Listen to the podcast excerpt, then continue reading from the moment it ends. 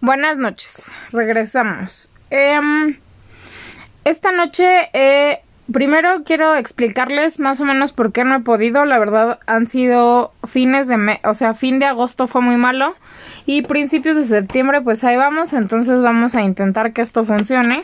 No he tenido las ganas y ni el tiempo de poder hacer las cosas, pero justo esta noche me di cuenta que. Eh, podría ser muy conveniente hablar de un libro que acaba de terminar que se llama El sutil arte de que te importe un carajo, un enfoque destructivo para vivir una buena vida, Mark Manson.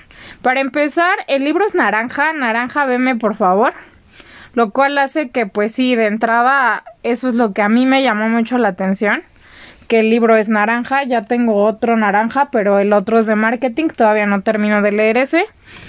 Este, eh, la verdad, eh, lo compré en un momento en el que me fue muy mal en una reunión con una política mexicana y sentí que el mundo se iba a acabar un poco.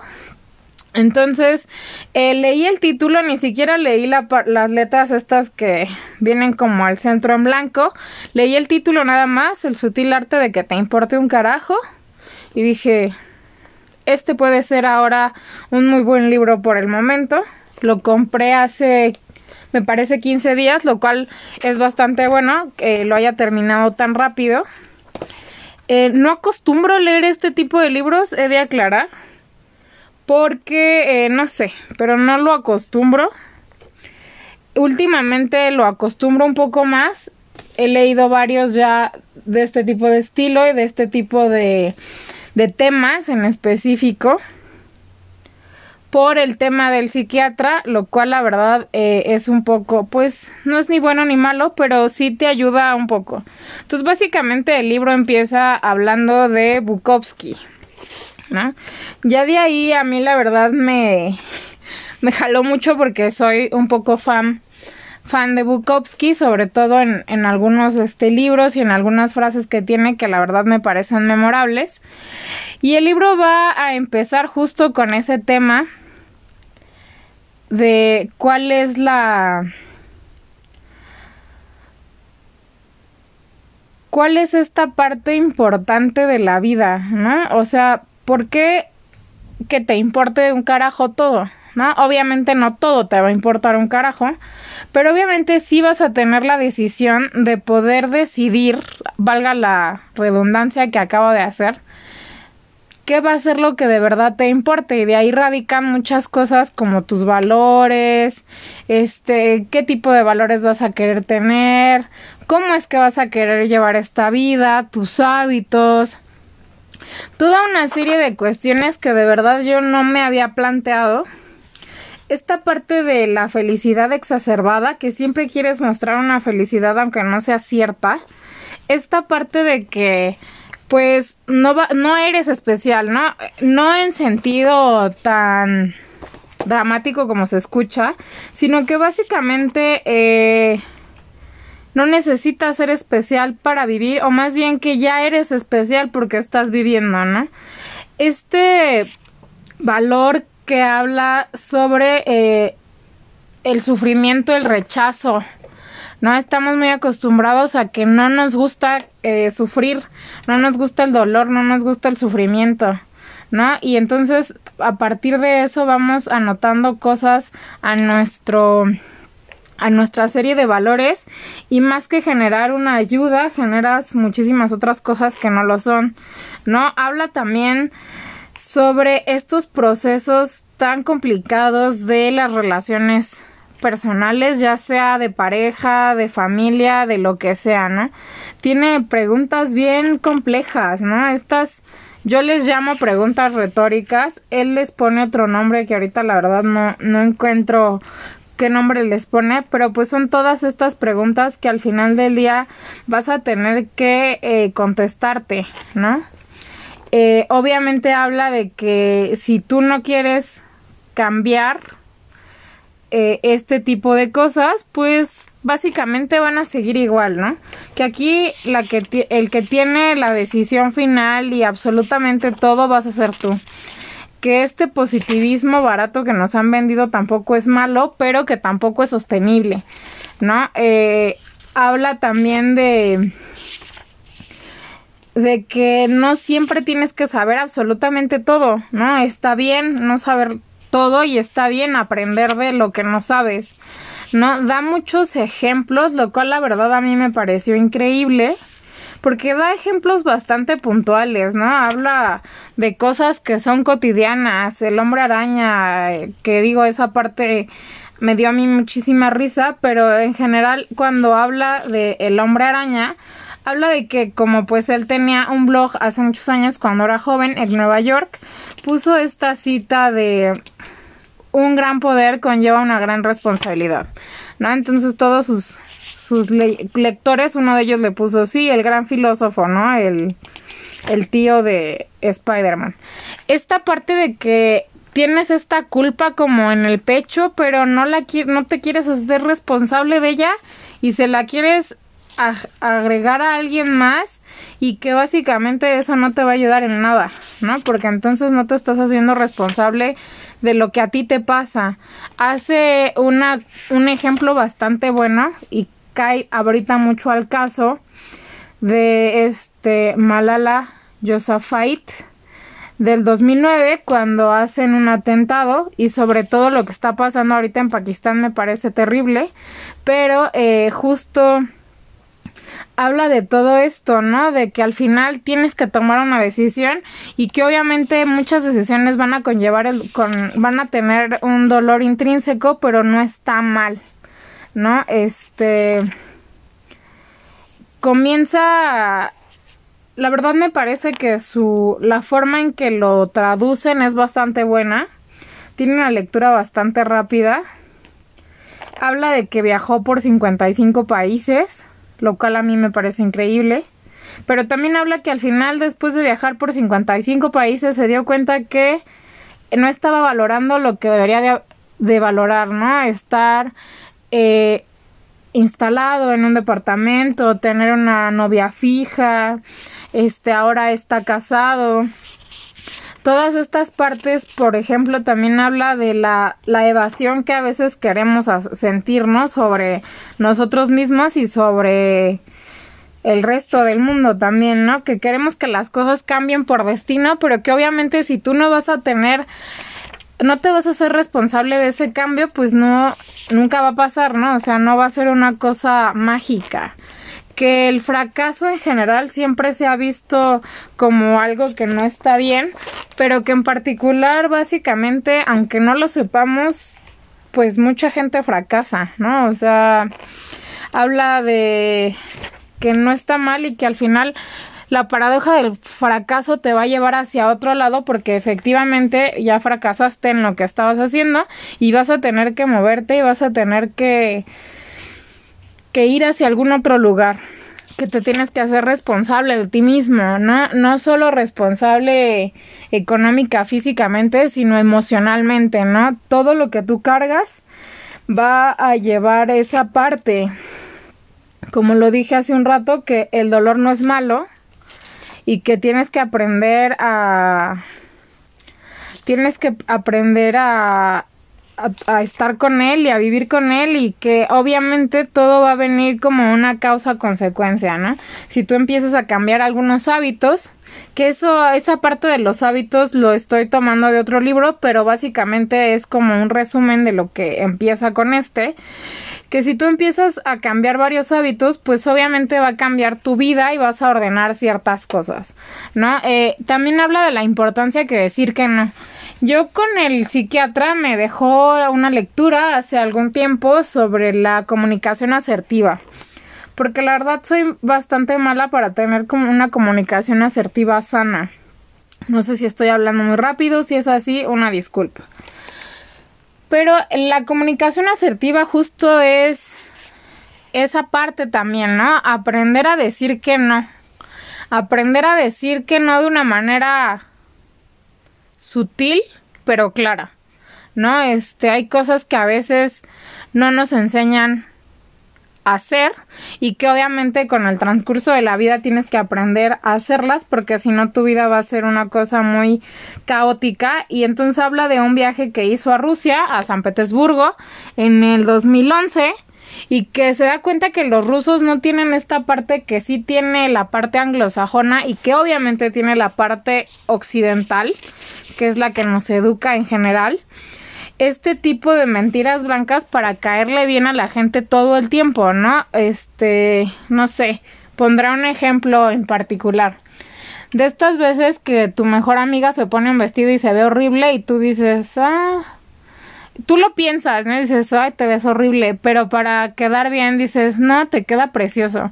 Y la mujer va por la vida con ese vestido y tú entre, entre, entre tus pensamientos dices, güey, tal vez le debí haber dicho que se veía mal. ¿No?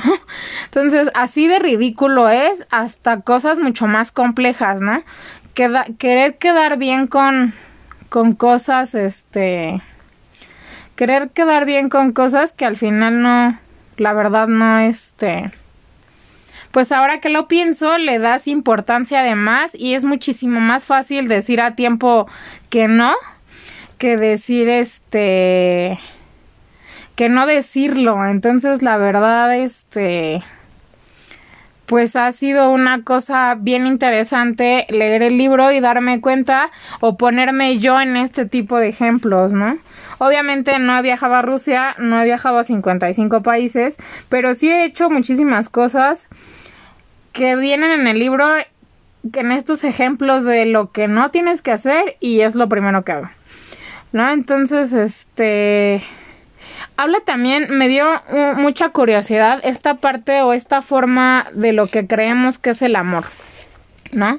Es decir, todo el mundo, y lo dice con otras palabras, estoy parafraseando, todo el mundo habla de que Romeo y Julieta es esta obra de William Shakespeare que habla de un amor este romántico, Em, casi perfecto, ¿no? Solo olvidamos que los adolescentes tenían entre 14 y 18 años y olvidamos que los dos se suicidan y que en general creo que ese es el modelo de amor que está buscando la sociedad, o sea, este nivel de drama o de amor a primera vista que ya no sé si exista, ¿no? O cosas así que en general él, él dice, ¿no? Dice, yo creo que William Shakespeare lo lo escribió no como para que fuera el modelo de amor, sino más bien para que fuera una especie de sátira, ¿no? Una especie de decir, mantente fuera y mantente alejado de este drama. Eh, otra de las realidades es que habla del, del tipo de relaciones, ¿no? Que tienes que tener bien marcados los límites para poder, este, para no salirte de ahí. Habla, por ejemplo, de que él con su esposa eh, tienen una relación eh, marcada en decir la verdad, entonces que a él no le molesta lo que acabo de decir hace un rato, ¿no? A él no le molesta decirle, ¿sabes qué? Que con ese vestido te ves horrible. Aunque su esposa al final se enoje y aunque al final diga, bueno, tiene razón, sí me veo horrible, ¿no? Entonces, eh, habla de que no puedes aventarle a la otra persona todo lo que tú no estás haciendo bien, ¿no? O sea, todo lo que tú ya cargas emocional, físicamente, todos los traumas, todo, no se lo puedes aventar a tu pareja porque al final del día, pues, no es este sano, pero que al final también lo dice bastante claro, es un círculo vicioso en el que uno de los dos tiene que salir de ahí, ¿no? Y si lo haces tú, pues mejor. Habla de, obviamente, construir confianza, ¿no? Y obviamente, eh, no te va a decir cómo las cosas te importan un carajo, que pensé yo al principio cuando leí el título y dadas las referencias que les di por por qué lo compré, eh, más bien te, te pone en la situación de que tú eres la que en este caso yo, yo soy la que le doy importancia a las cosas, ¿no? Que en general son cosas que no deberían de tener tanta importancia. Eh, habla que el compromiso es la verdadera libertad, ¿no? O sea, una especie de compromiso. Después va a hacer un pequeño, una pequeña retroceso en su vida, de por qué fue que su vida cambió de manera tan, tan, este, dio un giro de 360 grados. Y nos va a hablar de un filósofo, Ernest Becker. La verdad me quedé con ganas y voy a comprar su libro. que habla sobre la negación de la muerte. El hombre empieza a escribir este libro cuando se entera que este tiene cáncer de colon. Entonces, obviamente, pues ya está escribiendo básicamente en su lecho de muerte. El libro se llama La negación a la muerte y nos recuerda lo que a veces olvidamos. Creo que en América Latina no tanto, porque tenemos en México menos, porque tenemos todo este tipo de festividades acerca y alegorías acerca de la muerte y todo esto, pero creo que a veces sí se nos queda un poco de lado esta idea de decir de pensar que hay tiempo ¿no? No estoy en un tono tan fatalista, pero creo que lo único que sabemos que es verdad es que nos vamos a morir. Cuando no sé, de qué tampoco, pero al final es lo único que va a pasar. ¿No? Entonces hay esta idea preconcebida de que habla también, ¿no? De esta idea preconcebida de los dos yo, no hablando en términos del ego ni mucho menos, sino este yo físico, corporal, que, que estoy sintiendo justo ahorita y que la postura que tengo es pésima y me duele el cuello. Y esta postura que, esta postura del yo de la idea, ¿no? Que justo es soy esta parte que está hablando por 16 minutos y medio sobre el libro que acaba de terminar, ¿no? Entonces son dos partes muy complejas y que obviamente aunque no lo sintamos así vamos a tener miedo de no miedo pero sí a veces no sentimos que sea tan próximo, aunque ahí está latente y nos está esperando y creo que ahora más latente que nunca después de esta pandemia que se llevó a tanta gente. Habla eh, de esta necesidad de permanencia después de la muerte, ya sea en el mundo o con tus seres amados. Recordé de verdad muchísimo a mis abuelos. Mi abuelo cumplió 20 años muerto, cumple 20 años muerto este 6 de noviembre, lo cual me parece en años que es muchísimo y yo a veces hablo de él como si todavía estuviera aquí o como si su muerte no hubiera, no, no tendría tantos tanto tiempo, ¿no? Mi abuela tiene un poco menos de tiempo, pero es exactamente lo mismo, ¿no? A veces creo que puedo escucharla en mi cabeza cuando me pongo unos tenis sucios o cosas por el estilo diciéndome, güey, cámbiate esos tenis. O diciéndome, sí, ya engordaste. O cosas por el estilo que al final creo que permanece dentro de la familia y dentro de lo que construyó su propio mundo y su propia felicidad. La verdad creo que si no sabes el camino correcto, Digo, yo sigo sin saber el camino correcto o si es que estoy en él. Este libro igual, chance, te puede ayudar a este poner en una balanza lo que sí necesitas que te importe y poner justo en esa balanza se va a ver evidentemente qué es lo que no necesitas que te importe. Creo que las cosas sí creo que las cosas pasan por algo, sí creo que hay una especie como de destino intrínseco, sí lo creo, pero también creo que ese destino va a ser forjado a través de las decisiones que vas tomando día con día. No, no del no es del todo no es del todo este mágico y fenomenal, sino que simplemente eh, la situación te va a ir llevando hacia otra, pero esa situación no se va a generar de la nada y no va a ser mágico y fantástico, sino se va a generar a partir de que tú tomas una decisión y haces que esa cosa te importe. Si esa cosa no te importara, pues estaríamos haciendo cualquier otra cosa. ¿No? Eh, de verdad han sido. Ha sido un fin de mes muy complicado. Eh ahora me doy cuenta que cuando estoy muy ansiosa, estresada, etcétera, comienzo a hablar sola.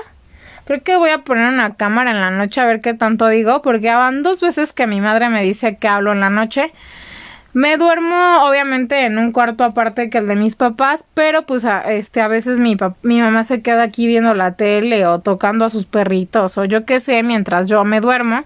Hoy dormí bastante temprano cuando llegué a mi casa, estaba muy cansada y obviamente ahorita ya me desperté con algo de de pila que espero que se vaya para poder dormir y poder ir mañana a mi clase de ballet. este, que, hablo dormida, ¿no? Básicamente. Entonces, sí me gustaría saber qué digo. Dice que hablé algo de la basura y algo de muchas cosas. Otra cosa que habla eh, entre este libro y otro que estoy leyendo, que seguramente haré lo mismo cuando lo termine, habla de de tus hábitos, ¿no? O sea, que tienes que empezar a cambiar eh, algunos hábitos para que la cosa sea distinta, porque obviamente si no cambias esos hábitos, las cosas no van a cambiar. Entonces, este, me puse a pensar una serie de cosas que, pues que al final del día hay una razón de ser y que creo que estoy en ese punto crucial de poder cambiar algunas y poder llevar mi vida a este segundo plano. No, este, no solo de conocimiento ni de ni de paz mental ni, ni de todo, sino a este segundo plano que tal vez funcione. Em, los espero el próximo domingo. Ahora voy a cambiar los días para ver qué sucede. Muchas gracias.